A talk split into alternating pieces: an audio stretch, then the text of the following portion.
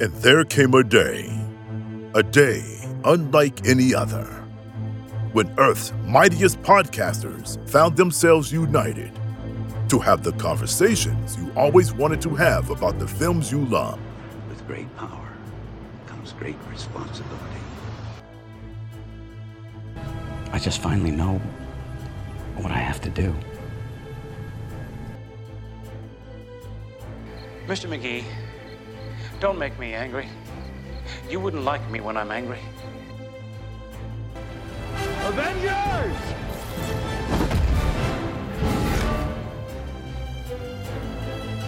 Assemble.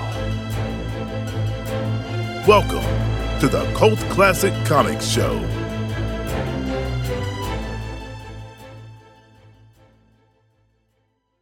we go. Spinning wheel. Welcome everyone to the Cult Classic Comic Show. I'm one of your hosts, Carmelo Chimera. My name is Omi Gonzalez. I am one of your other hosts, Jason Chawla. And I'm the last host, Emily Hunter. We saved the best for last, right, Emily? The hostess with the mostess. Hostess with the most. Emily. I like that. Uh, and we haven't scared her off after what is this like our seventh or eighth episode? So that means this show is officially not misogynistic. That's right. I'm calling it. It's not. That's not how that works at That's all. exactly HR that's can be exactly how it works. Isn't it like the thing? I you're- think Emily you're- just has Stockholm syndrome at this point.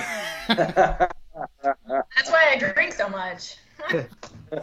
she's just the police are gonna come get her, and she's gonna be like, "No, no, no, they they treat me so well." I love them. Stop. You know what's funny is we could talk about how much we drink all day long, but if we said anything about gambling, I'd have to add a disclaimer that's like, if you or a loved one suffers from a gambling addiction, please call one eight hundred Gamblers Anonymous. Right? Like, but but oh, you get you get drunk? Yeah, fuck yeah, man, I'll drink with you. Like, totally fine. Yeah, Uh, absolutely. What are we watching today, Emily? What do we watch? What are we talking about today? Oh, it's Batman, the Mask of the Phantasm, right? Fuck yeah, Mask of the Phantasm. Mask of the Fangasm. Oh shit, yeah. No, it seriously is. This movie is, I think, like I've never heard anyone say a bad thing about this movie. Anybody? Anyone? no, no, not at all. I mean, I've got I've got my I've got my gripes, but I'm not gonna trash it. Yeah, you get curb stop if you trash this movie on this show. Like we're going down. Like it's the way I defended. I defended the fucking Schumacher Batman films. I will die for fucking Fangasm, the movie Mask of the Fangasm. For a cartoon, I thought it was pretty good. I mean, yes, there were some little things that were irritating, but I think it was well done. I liked the storyline overall. So Was- it was was this- definitely geared towards. Was this the first time you'd seen it, Emily, or have you seen this before? I had. I didn't realize there was a movie. I had seen like the cartoon like back in the day on television, and that's I was like, wait a minute, this is like the same artwork and same characters. What's going on? I had no idea there was a movie. Somehow that escaped my childhood. You- No, honestly, they did. Um, one of the biggest issues with this movie was poor marketing, and that's why it did so terrible. Theatrically, no, it didn't, but like uh, Yeah. afterwards on like DVD numbers. Yeah, I mean, this is the But, of the um, movies we watched. This one's like a true cult classic because it it bombed in the box office for reasons we'll get into, but is like universally beloved after the fact and has like a huge secondary market, you know, on on streaming and and DVDs and tape and whatever. So like to Jason's point, like it's it is a huge success, but like what you might call an underground success because it formed a following. I think that's like the definition of like a cult classic. Yeah, and, and if I read correctly, this was an original story, right? This was not based off any comic book arc, right? Omi, you're the comic man. Yeah. What's it based But- on, if anything? Yeah, new villain, uh, Phantasm. They it's one of the great ones where it came back. It came into comic form after the fact, very much like um, the animated series created Harley Quinn. So this is a new character, new new new way to approach, um, and based on the the hotness of the the animated series, I don't know how it bombed. Honestly, like you know, looking at it. Yeah, and Does somebody want to tell us what it's about?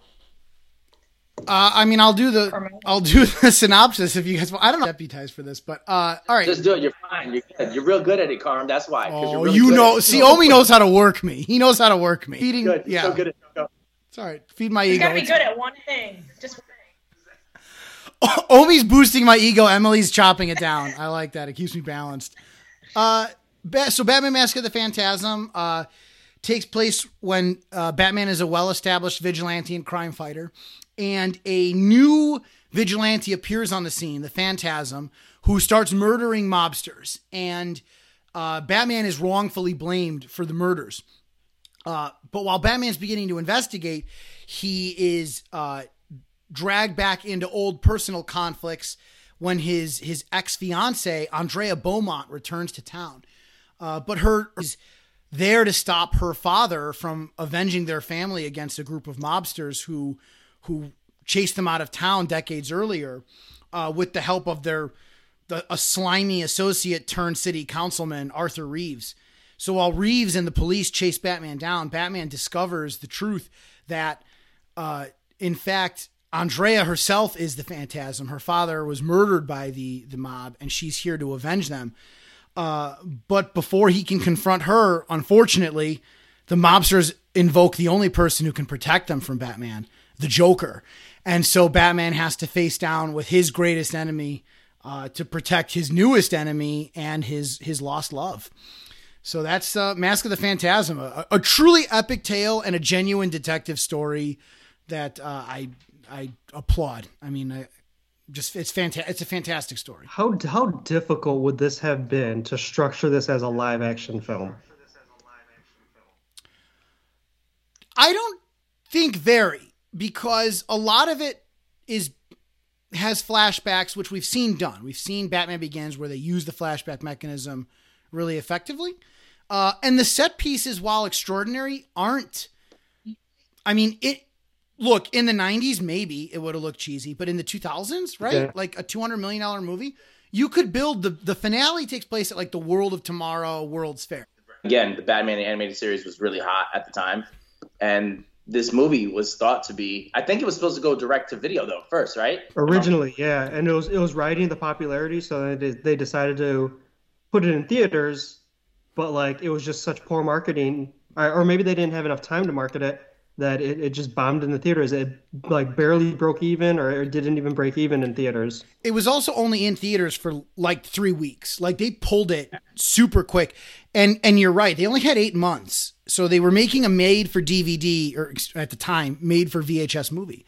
Then they had eight months to get it ready for film. So the marketing suffered, but also the aspect ratio. This was remember, TVs were square. This was Yeah, a square show, right?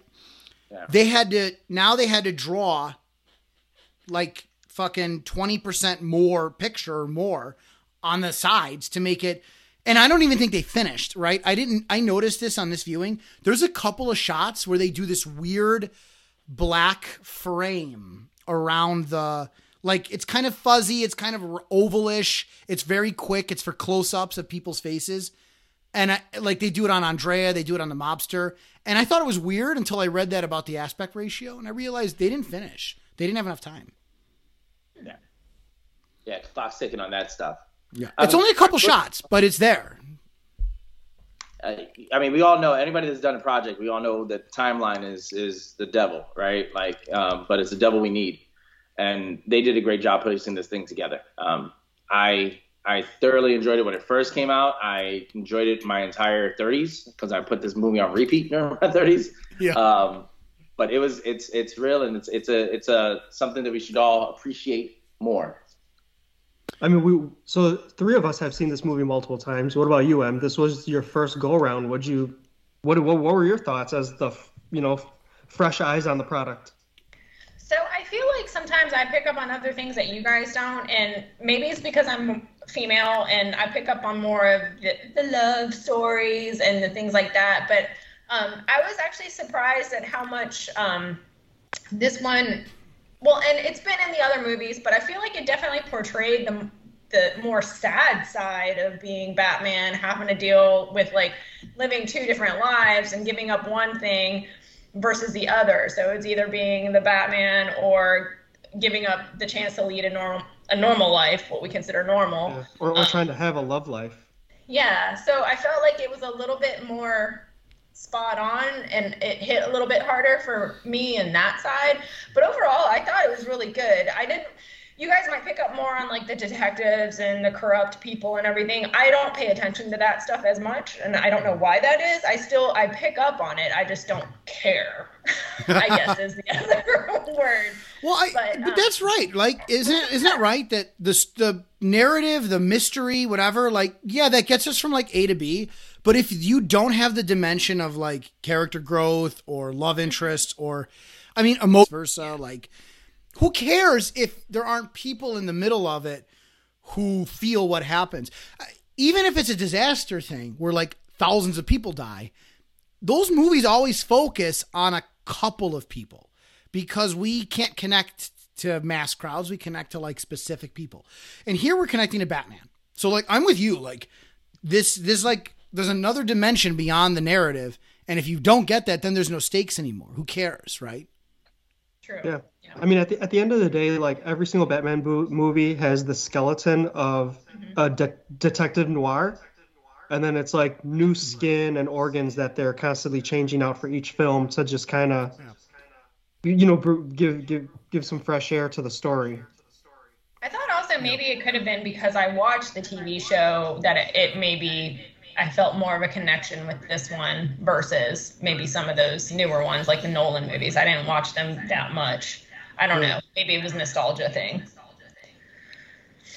I think I, I think, think for what's like okay, 1993. What's for the most part, I think we can all agree is like a children's film. I was surprised by how much emphasis there was on love and relationships. Mm-hmm. You don't you don't see that. You see that now, like in a in an animated film like today with like Pixar movies or like um, you know some some of the even like Disney or Warner Brother movies animated films. Mm. But you're talking yeah. early '90s. Cartoons were just like mostly for kids, right? Am I remembering that correctly? That cartoons for the most part were for like mostly yeah. for kids. No, I think you're dead on. I don't think the adult cartoon came about till well into the thousands. Yeah, I mean, we had our Beavis and Buttheads and our Ren and Stimpy's, but it's like for the most part, Shrek. This Batman Batman animated series was for kids. Shrek's you know, you look at the you look at the toy line. The toy line screams like for children. So I, I was surprised by how much emphasis there was on on the love and romance and relationships and um, just like uh, Bruce Wayne's eternal struggle in this in this movie. Yeah. Just really surprised by that altogether. That's why I thought it was. That's why I thought it, it meant that I just see there being a lot of room for error in in animation Well, and and to to connect your point to Emily's, which I think is right, is not only does this yeah. have this love story, it has a tragic love story because I saw love stories growing up, but it was like Beauty and the Beast and Little Mermaid, and and they were they always end up together happy. This movie is sad, and when Emily was like, "I thought yeah. this was sad," like she's right. That's when I grew up watching this movie. The ending made me cry when Batman finds yeah. the necklace in the Batcave and like has that moment. That's so good, and it made me really sad. And and yes, they ended on the epic shot of him swinging just a moment later, which only accentuates that like he chose duty over love, but or rather fate chose it for him. But it made me fucking sad. And to have a love story that was a tragic love story for kids, it's an impressive feat, I think. And that's why the fucking animated series is beloved. It is impressive. It is. And that's why that whole series is like sacrosanct today. Like nobody says a bad thing about Batman yeah. the animated series because every yeah. episode. Um, I mean, Paul Dini is a genius. Like that, what he did with that character and the audacity of creating a new new villain uh, right out of the gut is brilliant. Um, I, I yeah. even though I know Batman has been overdone over and over and over in the movies, I, I feel terrible because only 10% of his rogues gallery has actually showed up um, in movies. Um, and, you know, the, yeah. this one, creating a new character, creating love interest. And I, I, would, I would say that he did choose his love interest. He picked the Joker, right? He defended the Joker yet again, only showing again how much that's a love story between Batman and the Joker. Um, but you know this um, this movie it came out of nowhere. They were they were definitely coming out of the you know there was some beauty that happened in Batman the animated series that can't be accomplished in comic books. uh, from some of the violence being shown off screen. Right, watching Batman, of course, but like that was the first time I felt like they were making a grown up cartoon. You know that that was really there, but still talk to the young people. I, I feel like that when I watch SpongeBob sometimes. You know, like SpongeBob is a really dirty character, and uh, there is me and my kid laughing at it. Right, like um, they really did a good job of creating this character, and then they flexed their muscle by making this movie. Like, what do we did this? Not as a not as a not as a comic book, not as a one-off. Not, I think Bruce Timm's art needs to be seen on a big scale, and, and it's it's gorgeous. Like it's just a great direction. Um, I am troubled that they never really believed in it, the company, right? Because they rushed it. They didn't know what to do with it. I mean, no one knew what to do with it right there. And then after three weeks, they took that shit out. Like, it, and and the fact that it's still being talked about and it made probably even more money when it went to you know any streaming service shows how great of a story this is. And and Dini really needs to get some love and appreciation. Yeah, and you've heard me complain before that I think like Warner Brothers as a studio specifically is reactionary. Bad, good, bad, or different, they're reactionary. And this is a good example. We're doing a direct to DVD movie. Wait, the show's popular? Put it in theaters. Wait, it's not doing pull great? it from pull it out of theaters. Like they do not have the Right. They don't have the conviction to follow through on anything. And of course, this is going to come back to bite me in the ass because, like, as my film career gets started, in, I'm sure in five years, Warner Brothers will be the studio to give me a break. And then they'll hear this podcast and be like, oh, you're done. Right. Like, that's what's going to happen. But it's not, you know, in defense of future Carmelo, it's not a studio as like an, an entity. It's the executives there. And I'm sure whoever's there in 1993 is not there anymore. Uh, but like, this is the reactionary problem, right? They put they put this movie in theaters, so they had to mm-hmm. redraw a bunch of shit. But then they didn't do the work of marketing. As Yeah, they're still doing to continue comic books. You know, to this day, we still haven't gotten a definite like we're going to continue doing you know monthly publications. This that when that's on the table is like how much do you believe in this IP? So um, what, what Carmen's meant to say, Warner Brothers, is don't give him a fucking deal at all. Fuck him. Um, fuck his movies. There's some kid named Fred doing. But no, Wow, don't- all don't right, don't, don't thanks. switch sides right now, Carmen. We're gonna do this, all right? I don't, I don't need you. Okay, I've got Freddie He's gonna fund- Torres. he's He's, the biggest fan movie. in the universe. I don't need you. He'll watch all my movies. I love it. He's gonna fund my next movie. Yeah, with the he's probably can look between his uh, couch cushions in the back seat of his. Hilarious. I didn't Yeah. like Oh, think in Jay- this one. The it was an intense soundtrack. I was surprised, and like Right? the opening scene, I was like, "Is this an adult cartoon or is this like going to be a real cartoon?" And then at the end, it busted out with that sexy saxophone music, and all I could think was, uh, "What's his name? Tim Cappello or whatever from like the Lost Boys who's going to come out like, with with his shiny body. yeah." I'm glad you mentioned that. I greased up for today's show. Let me disrobe. Get some chains. Good, big balloon. No, and how about like that fuck that opening like like the Gregorian chants? Like it, it one it gives me chills. Those but, like it's insane. From what I understand, what I researched was that they're supposed to be the actual names of the show's composers and producers, but backwards. Brilliant. I don't know if that's true. That is brilliant. I'm gonna remake the theme song to the show. I'm gonna hire someone to just be like Oh me Gonzalez and Jason C two. Sorry, I was trying to make the syllables work. We'll get your names in there, I promise. Take my money. It works. Fuck that shit, Yeah. man. Yeah, I heard that too, Emily. I think you're right. I think that's ex- well. What the fuck else are they saying, right? Like, Batman is great and his dick is big too. Fucking love this theme song. I run to this theme song. I make love to this theme I know, song. right? Jeez. You should dip Batman's dick in your drink. Oh, We can take our As you know, I was I was the model for Batman's full frontal nudity in Batman Black number one. So like, we have a Hey. connection, he and I. hey. You did go naked. An hour and like Oh yeah. Shit like that. You could have watched it twice in a row if you wanted to. Fucking love that, man. as long as the other movies have been, yeah. Yeah. Oh man. Yeah, there's not a, there's Yeah, not a dead movie was- second in this movie. This movie was straight in and out. It was like blink and you're done. Just like Jason It when he wasn't makes like, love. It wasn't like um, Dark Knight Rises. It was like three hours and forty four minutes. That's how Omi makes love. That's what He's she boy- said. That's oh.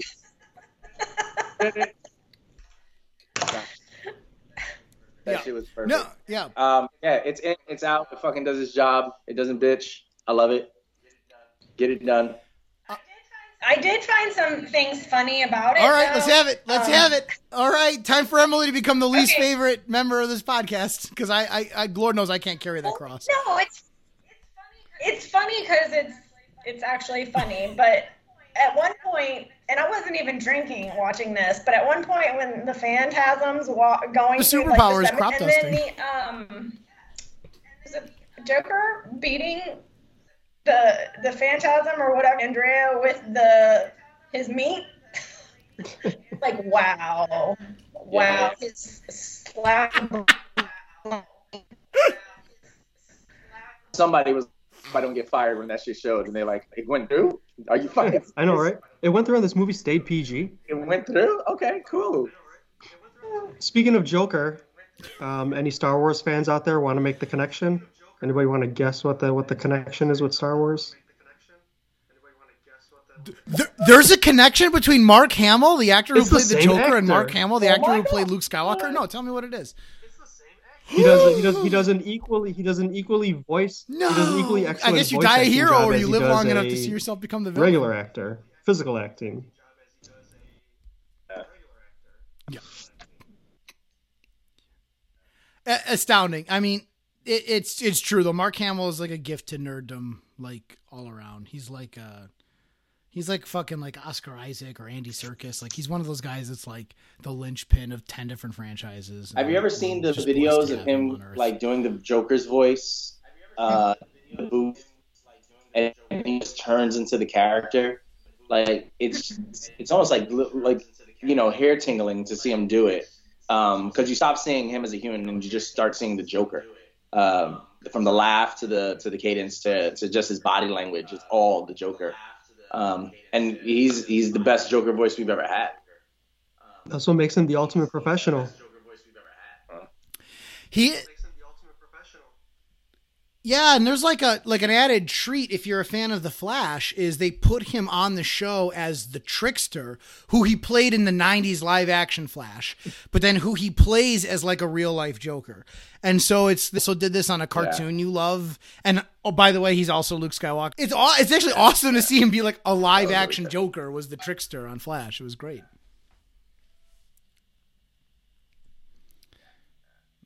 Uh, Jason, you mentioned the toys earlier. I have a quick, I have a fun one for you. You guys might know this story, but that's why we're here is to tell stories. Uh, so there is a toy line, right, from Mask of the Phantasm. There are a lot of toys, and this fucking toy line, they made the Phantasm figure with removable shroud so that you could see Andrea Beaumont underneath, and they they packaged the figure Oh no! with the shroud off. The figures came out before the movie. So the the twist ending was spoiled for hardcore fans. Now, probably not as bad as it was today, right? Like it probably didn't hit I mean, there wasn't, right? There wasn't like an internet where we would do this. And if there was, it wasn't the That kind of place it is today. Assholes. But anyone who saw that all- fucking toy All in seven 1993, people were just had the movie ruined for them. Yeah. I have that toy in my basement. Yep. Adult toy collectors, yeah. They came home Adult and they were toy like, collectors. Where's Both of them were burrito? pissed. I'm upset. Wow. Omi's like, Omi's like, dang, you called me out. Wow. It's just me and myself all alone. I I have that toy locked up like burrito? Annabelle from The Conjuring. Those Yeah, yeah, that's that's some bullshit. Like we Omi's like, toys. Y'all had I'm toys when you were even have it in kids? your- Fuck your you. Basement right now. You know, fuck that. You guys.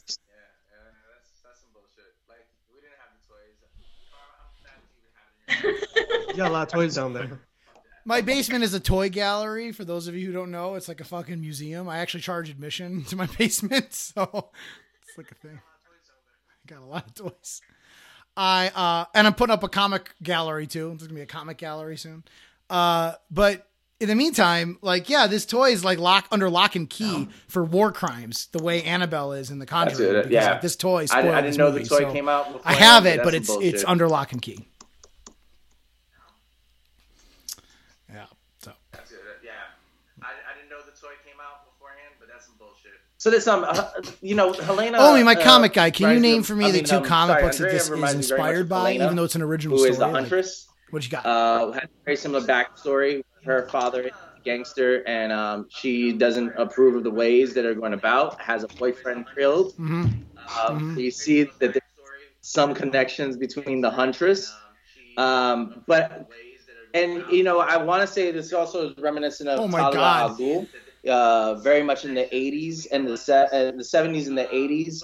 Batman was hooking up with Talia quite a bit, um, which kind of got forgotten about for a while. I mean, there's this one. I didn't even know that.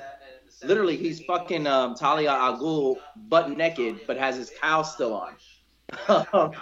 I, I forgot who I want to. stop until uh, uh, with Damian uh, that Talia Leave the mask uh, on, baby. It's better that way. Uh, Damian Wayne, um, and that was way in the 2000s. That didn't that didn't happen anytime during this movie. So someone was in the deep track. Someone was doing uh, a great job reading some Batman comic books. Um, but as in story wise, it was it was not new, but the love interest tied with the Huntress storyline was was great. A great job reading some Batman comic books. Um, but as in story wise, it was it was not new, but the love interest tied with the storyline was, was great.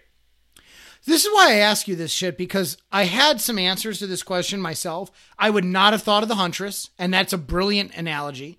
And I would, and she would not appear in this universe until a decade later in Justice League Unlimited. So she does show up later, but like not even in Batman the animated series. So I think you're dead on, and that's brilliant.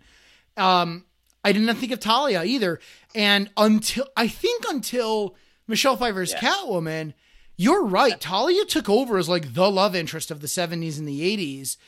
Um, and it has a huge payoff with Damian Wayne. Yeah, you're at, you're 100% right. I think that's brilliant.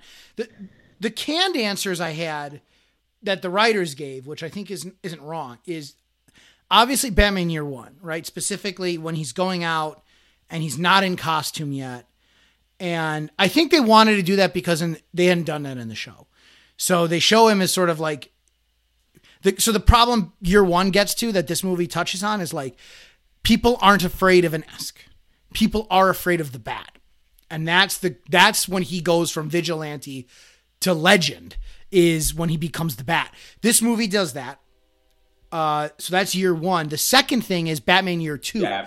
which is a Todd McFarlane book. I've only read recently. I read to prepare for the show, and the villain there is called the Reaper. He looks a lot like the Phantasm. He acts right. He acts a lot like the Phantasm. But the twist, and I love that the show did this. The twist is that uh, it really is the father in in that, and Batman's in love with and dating the Reaper's daughter, who would otherwise have become a nun. She leaves the order to date Bruce, and he's ready to marry her, but her father is this killer, the Reaper, and uh, and it's uh, a fun comic where Batman actually teams up with Joe Chill, who killed his parents, and uh, he defeats the Reaper. I think this this movie, I think they did not do the Reaper because they wanted to do their twist, so they didn't want to be like stuck with that. Um, in the comics, fun fact, he tells Chill who he is. Chill escapes. Chill goes to the other criminals and he's like, guys, I I made Batman. I killed his parents. I made Batman, and his real name is. And then they're like, whoa, whoa, whoa. Yeah. You you made Batman? This is your fault? And he's like, Yeah, why do you ask? And they're like, He made Batman. Get him. So they fucking kill Joe Chill. And he never tells anybody who Batman As he never returns. Fun story. As he never. If this, is ever makes it to YouTube, bye to let me us. show He's you like, guys. Fuck yeah, Keep yeah, talking. done. I'll be right back. Bat turns. Batman. No, it's okay. Batman Returns. Uh, so I know this for those of you listening on iTunes. This is disappointing, but I have here the the deluxe Batman action figure based on year two. It just Yeah. came out. It's That's like Spawn's super hard to cape, yeah. It's just blue. and it's Yeah. based on his art style, but like, and, and if you know McFarlane, you know, like, you look at this cape and it's like, this is Spawn's cape, right? Yeah. So he was doing this shit like he was getting ready for Spawn, and it's just it's cool to see. I think McFarlane's like a neat dude. I like how entrepreneurial he is. I like how Yeah, diverse yeah. he is. So I mean, he makes fun of over himself. the He more himself than when con- when he was uh, popular. Cons I've really he's come to admire him. Over He'll the draw He's pretty cool. Spawn on a profile and then be like, and if you just put ears here, you know, you can see who I was really trying to work for. Um, Yeah. Yeah.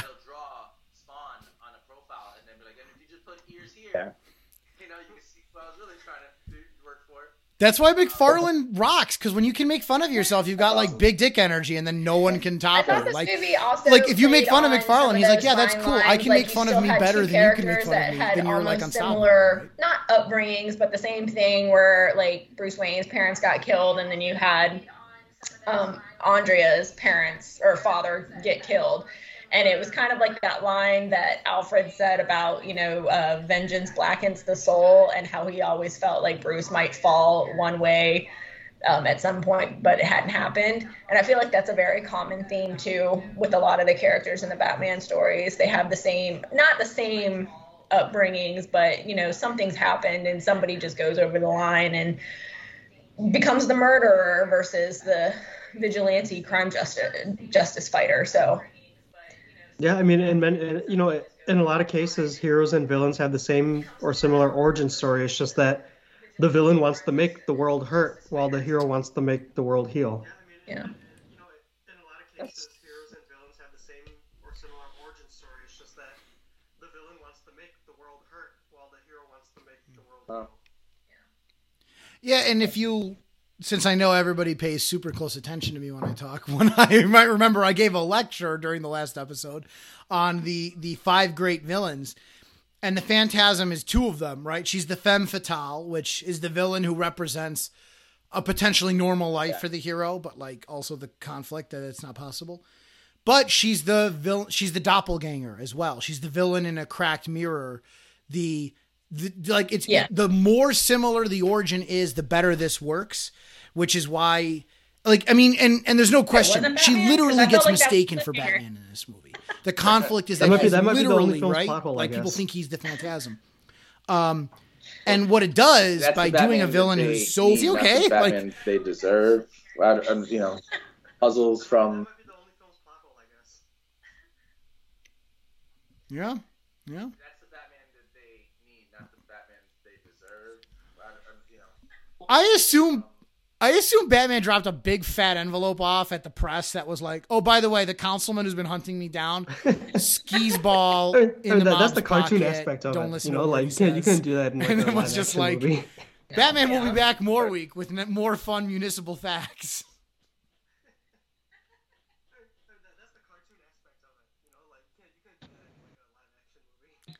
Then honestly, if this were live action, that's what the movie's missing is like a 10 minute denouement where they're like, Arthur Reeves went to jail, Batman's name got cleared. Yeah, I mean, like that bit. it was good. I, don't- I Um, don't see any and, plot you know, it's holes. I was probably okay fine they with forgiving it, right, 'cause that. I don't their know what you guys are talking about. That's It was a what I great like about Batman. live action. Uh, Really? yeah, it's a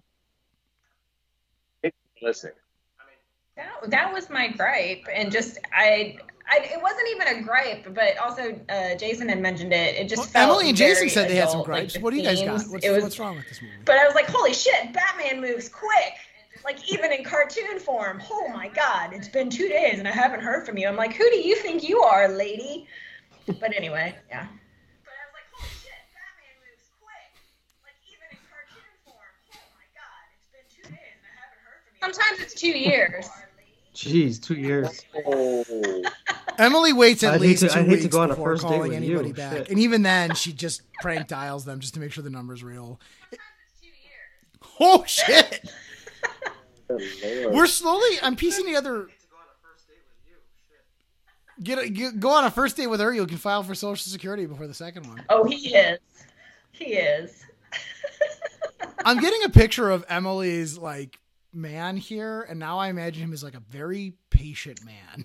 Is what I'm getting. No. You remember this whole cult classic HR I worked with him. But you're also aren't so- you like a cradle robber? So was the oh, two year two probationary years. period so he would be legal? Is that, oh, was that was? Oh, okay. You got this. Yeah. I waited. Oh.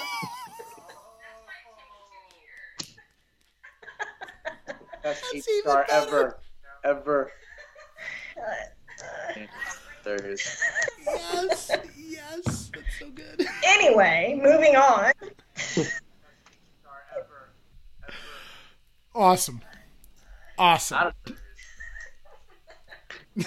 Oh, like Well, because it's a short movie. Back to this movie. It's a short Um, movie, and it's this movie is What the, else? the what else we got? most like the movie, to the this point episode movie is, we've is a watched, short episode. It feels hands like. down all the way. It's just everything is point is point true. A to point B, point A to point B, point A to point B. Boom, roll credits, we're done. Yeah. It's true. And then there's just there's just one major twist, and it was excellently done. As a kid, I didn't see that coming. Probably no because subplot. I was a seven year old right. idiot. There's not a single But let that come thing in that does not service the main story. You're absolutely right. And then there's just there's just one major twist, and it was excellently done. But you know, like I, I first time watching it when I was a kid, I didn't see No, I. You know, and my wife is my litmus test for these because she's not seen a lot of these, and she watched it with me, and she did not see it coming either. And I think it's because it's short. I think if you draw this out long enough, Yeah. where they're like talking about a father you never see, significance of you the figure future it out. world place? But by the time like, you notice all he's hoity-toity, conspicuously really, absent, the really twist nice, is revealed. and We then hit the one at the end mark. it was The like movie has a 15 minute falling apart. What was that about? Did that symbolize anything? significance of the future world place being like all hoity-toity, really, really nice, and then at the end it was like decrepit and falling apart. What was that about? Did that symbolize Yeah, yeah. So to me, so this movie is a cartoon. This movie leans into some literary symbolism a couple of times. Like, as a for instance, when Batman tries to plea his way out of his vows so he can marry Andrea, he's like, it's raining, right? He's at the cemetery in the rain, and that whenever a character experiences water, that's always experiencing like an existential crisis because water represents life. So when they struggle with water, they're struggling with who they are. So that's like a common thing the the the that's common. What's unique to this movie that I think is brilliant is the world of the future. He's he visits there with Andrea, and everything looks bright and shiny when he's in his youth.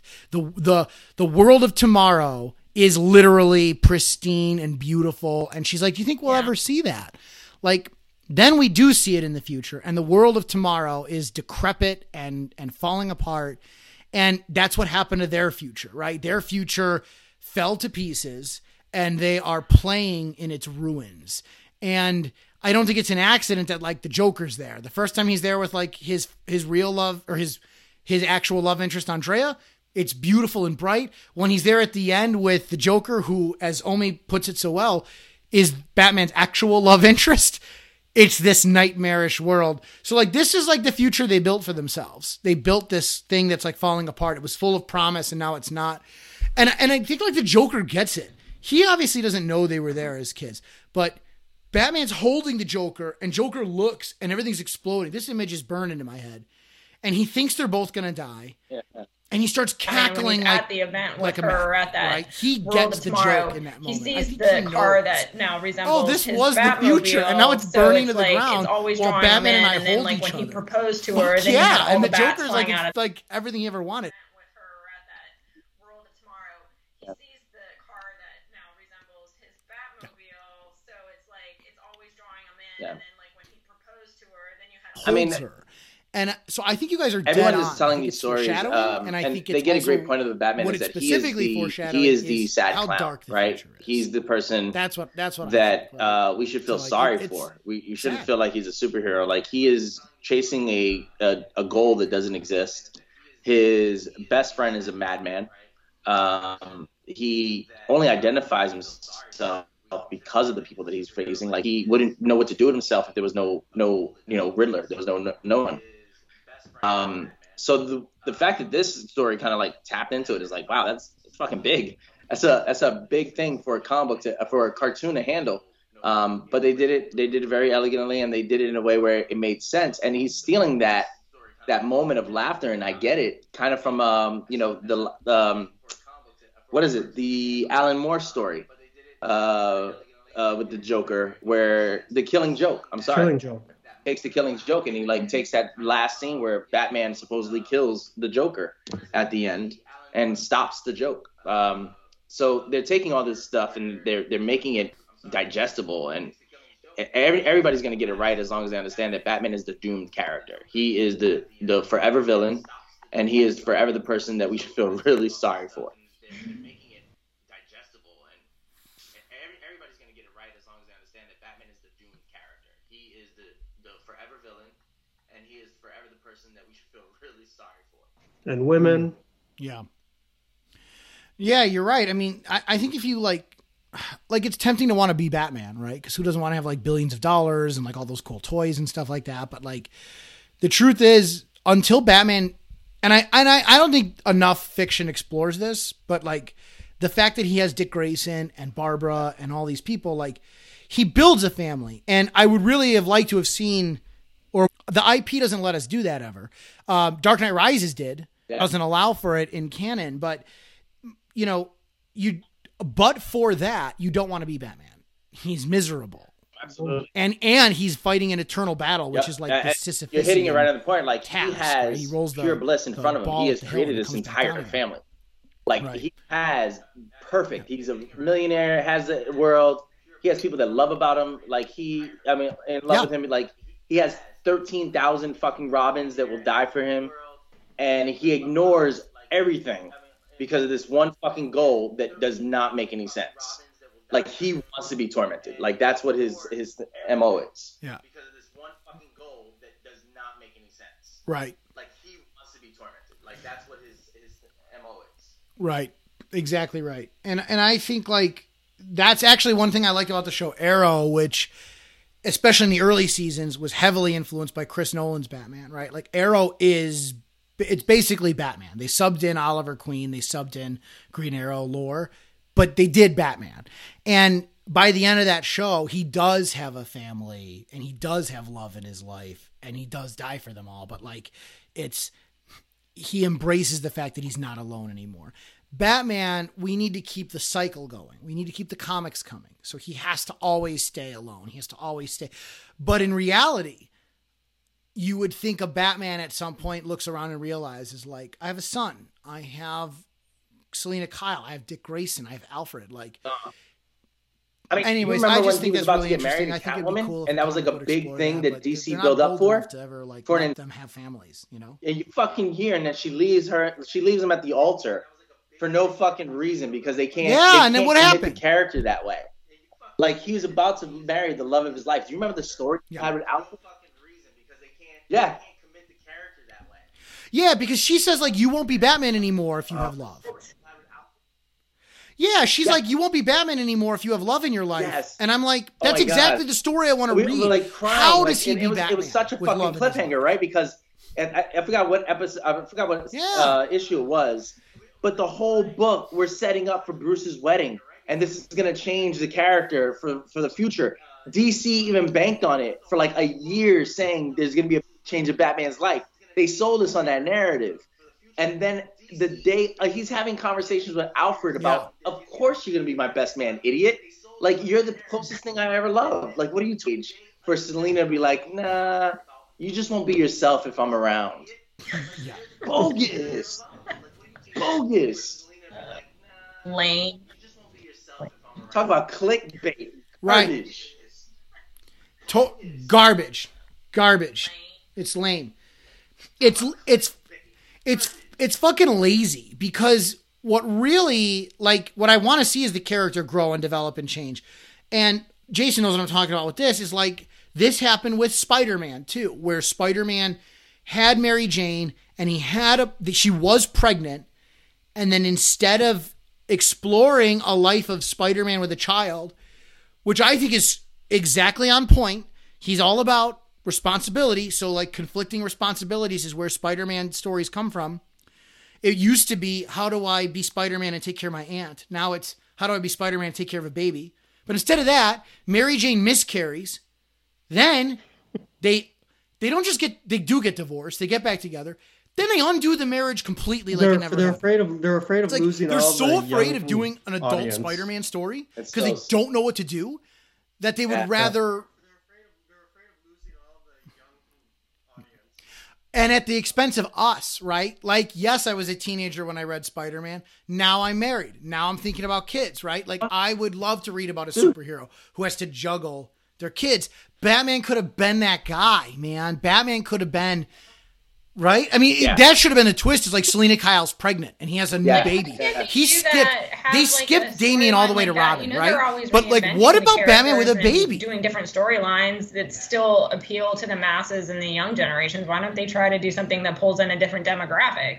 Exactly. And just like the video game culture, right? Where video games came out with the Atari, and instead of staying in Atari format, of, Yeah. of course, technology had to help with this, it grew with its audience, right? So the games now are different from what my I would allow my daughter to, to play, right? Like, there's no way in hell I'm going to let her Yes. play some of the games that I'm playing right now. But the that market knew to grow up with us. So it's now giving us a, adult content in video game format. Like, you know, Red Red Dead Redemption 2 is one of the best stories Yeah. you'll ever see in the world. Like not in a video game, but in the world. Yep. And it knew that. Like, why can't Warner Brothers or whoever the fuck owns DC whenever it happens understand that like you could always reboot and give us the finished ending? Because my pockets as a professional of I don't know how you're married, my man. Like I'm still trying to figure that shit out. Like straight up. Yeah. Like I don't know, Chrissy, my number 401. Right. Um, but it's, it's probably what it is. All all, all 13 seconds It's of it. it's my endless what sexual else? stamina. Yeah. You're. And that includes that includes. Wow, that's generous. You can go for is just 13 looks Side of seconds. the face and goes in. Uh, let's go. so I'm just saying, it's like, why does Warner Brothers take a hit? Like, let this man get married. Let him make choices as Batman with a baby at home, right? Like, not don't give him a, a, a you know a dad bod. I'm not saying go that far. What I'm saying is like let his priorities change when he has new things in his life. I thought Damian was gonna be that, and guess what? They killed fucking Damian. Yeah. I thought Damian was gonna be that, and guess what? They killed fucking Damian. Well, right. That's exactly what we're talking about, right? They finally give him a son, and and he's Robin, so like you can keep him. If you had They a fucking Batman kill him, that and was it's making like- decisions or like those snap I just- I mean, I don't understand. having a family back at home, like the different choices that would be made and how different the storyline could be. Yeah. Yeah. Can you imagine a Batman that realizes how powerful Bruce Wayne is to a mm-hmm. point where he has to let go of Batman Yep. and realize that the money and the control and also becoming that Batman Inc. that Grant Morrison tried to start? Like, I'd rather train people and create systems. Yeah. Can you imagine that being allowed to grow? Not just like hinted. Don't put Yep. the tip in. Give me the whole fucking thing. You know, like balls in. You know? So all the way. he said he's done. I want that. Grant Like, Morrison to give it to us all he the said way, he's and I done don't with want the DC character. to They don't allow him to do what he wanted to do, and he was doing some real. When he made Dick Grayson Batman, and he made when he made. Oh man, those are some of the best stories because now the person that has Yeah, the attitude That was is awesome. Damian. You know, he's the curmudgeon of the story of the relationship, and it's like, no, Damian, we don't kill. And it's like, who says? Like, Yeah. Who, said that? That's stupid. Why? why you know, where, like, what does that figure out? And it, it's some of the best dynamics Yeah. because Batman Bruce has always been Where's that jealous of, of Dick's uh of the bat uh the Batmobile looks at him fight and he's like if only he knew how much I looked up to him and if only he knew I was training every day of my life just to be half as good as he is. And then he gets out of the Batmobile, fuck, like fucks people up. It's like, dude, that's the story I want. They won't allow us to grow. They won't allow us to do this. Yeah. Yeah. Right. They don't. And and to Emily's point, they could do both. In the 90s, they had Legends of the Dark Knight, the comic book that ran concurrently with the main continuity. And Legends of the Dark Knight was all flashback stuff. That's where we get like Henry Ducard and some of that Batman Wandering the Earth storylines. So it's like you have, you could run multiple titles. You could run your main continuity where he's an adult and so forth. And then you could run like Batman Flashback Edition or whatever you want to call it. And it would be about him like in his early days. Just, I mean, either you could do it all if you wanted, but they don't think that way. And I think that's a nice way to bring it home to Phantasm and wrap up our show because this was an example of something that was totally enjoyable for adults. It's not a kids show with adult shit peppered in as like a wink. This was like engaging and totally accessible. And it was the most violent that cartoon ever got. They didn't like this show, you can straight up see punches and blood and stuff they couldn't show in the main cartoon. So they were able to up the ante, but they also did not uh they also did not foreclose the children. Because yes, you want to keep us happy, like the grown-up nerds who have the disposable income, but you have to create the next generation. If you do not create the next generation, when you and I and Emily and Jason bite it, that's the end of all of this stuff. So you need to have accessible stuff for kids, and it needs to reward us. Phantasm does that better than Well almost any other Agreed. comic book property in theaters since. The end. What did you watch? I'm good here. I'm good. sorry. I think- I Closing think we thoughts all on said a Phantasm. whole Who has bunch. anything This is else? they Probably wanna our say longest about it? episode. Yeah. What? I'm good here. Oh, Not even. We're we're still we're at 54 minutes. We're doing great. Uh, we like to keep the show under an hour, so it's like kind of with your commute. Um, I like longer podcasts, but you have to have like a time commitment, and, and people don't listen. So, I mean, would this podcast have been better if we had an hour of fluff in it? Like, probably not. So Um, that's why we keep it short. did I say I, I watched the Phoenix Rising? Did I say that last Anyways, week uh, what did you watch, Jason? What about the been watching? Marilyn Manson stuff? So yes. I did. All right, so I'm. I got a few. I got like two episodes left of I don't remember. Succession, season three. Yes, you Um, did. Excellent Sounds show. And I think that's it. Yeah, that that's all I've been watching so far is just um, Hmm. Succession, and then my usual um, uh, what's it called? Last week tonight with um, on HBO. Oh, that movie that came out. How was that? It was pretty good. I was I wanted it to be more like the movie Clue, Oh, it but it, it kind of was, but it wasn't like as funny. But it was good. Um, and then we started watching that TV show Midnight Mass, which I actually enjoy. That's a good point. That's a And good then for my own entertainment, you might you, you Oh, might kick good. me off the show. Bridgerton. Get it, girl. Bridgerton. I needed some girl stuff. I watched that by myself. Cut her mic. That. That's a Cut it, That's a, cut her that's a. That's a divorcee's dream.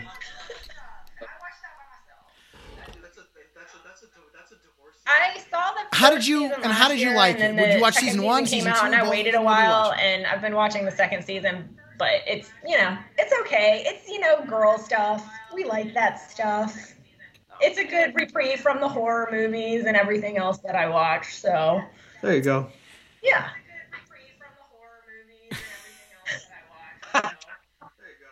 I'm gonna I'm gonna jump into your defense, Emily, because my wife loves Bridgerton. She's all about Bridgerton. When Jason and, and Omi and I went out the other week, it was because she's like, I'm gonna watch Bridgerton season two all weekend. So go do whatever the fuck you want to do.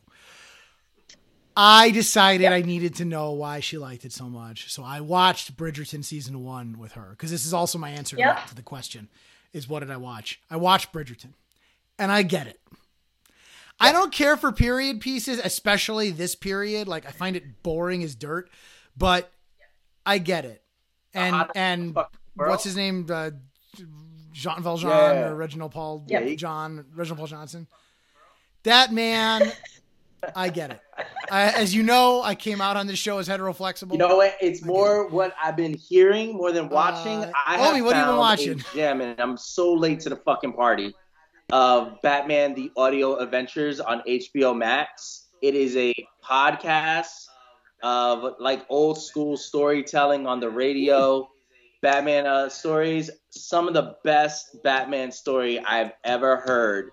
has been on this podcast. They have commercials coming from Gotham City where they have little jingles that come around. Like if you see gas from the Scarecrow, go the other way.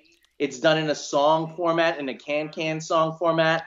Um, you know, there's a beaut. Oh my God, there's such a beautiful story. I don't want to spoil for everybody. There's a beautiful Joker story where he calls up these uh, radio hotlines and he calls himself Joe, and he fucks with the the the the, the radio DJ and trades in says like listen i won't bomb this place. I'll trade it in. And he puts this uh, dj in a very compromising situation to either kill hundreds of people be responsible. The joker will give you how to detonate the bomb if you give him the home address and it's done with a bunch of love if you love snl a lot of snl car- uh, uh, uh, cast are doing some of the roles jason sudeikis i think one of the writers in there uh, kenan thompson is in there uh, Batman is played by Jim Gordon, uh, uh, Jeffrey Wright. I arrived this um, this last weekend and found this on HBO Max. It's it's perfect. Go go give it a listen.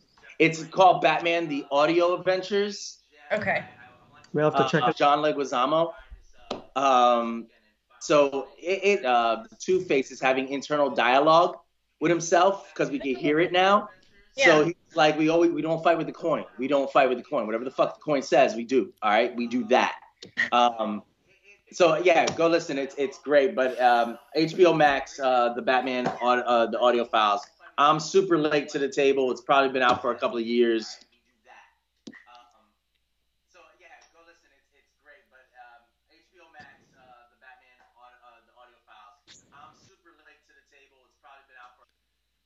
Sounds awesome, man. Awesome. That's a great recommendation. Well, thank you everyone for uh, tuning in this week. Back next week with Lego Batman is the last theatrical Batman movie we have to do. And then we're going to have a break for a week, but we're going to come back Friday, May 6th with a live episode. So we will um, uh, put that up so that you can see it on social media. But we're going to do a live episode Friday, May 6th. We'll be streaming it on our Facebook page uh, still at Cult Classic we'll Comic uh, and uh, YouTube as well at Chimeras and uh, and on our our I don't know maybe our website. I don't know. I'm still building our website. So yeah we, so we're we're gonna do a live stream. Uh, if you can't we'll be able to hear the live stream. We'll put it on as the last episode of the season. It's the season finale. But if you can tune in we're gonna have some Batman themed cocktails and we are gonna fight and we want to hear you the best Batmobile. Yeah we're gonna do some giveaways. We're gonna uh, com- I think we're going to give away the animated series. I think is what we said, uh, or or some of the movies.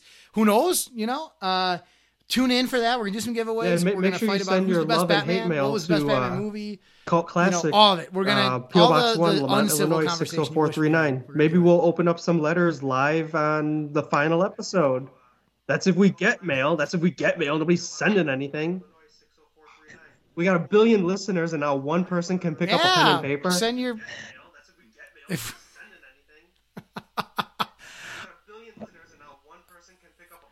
I'm telling you, man, it's just because the mail's out of date. If we said if we gave an email address, we'd have 10 million emails tomorrow. Uh, I uh, yes, and also I forget. I don't know if I mentioned this. You can debate with us if you tune into the live show. We will take your comments and we will add them to the show. So like, join in, fight with us. It's gonna be fun.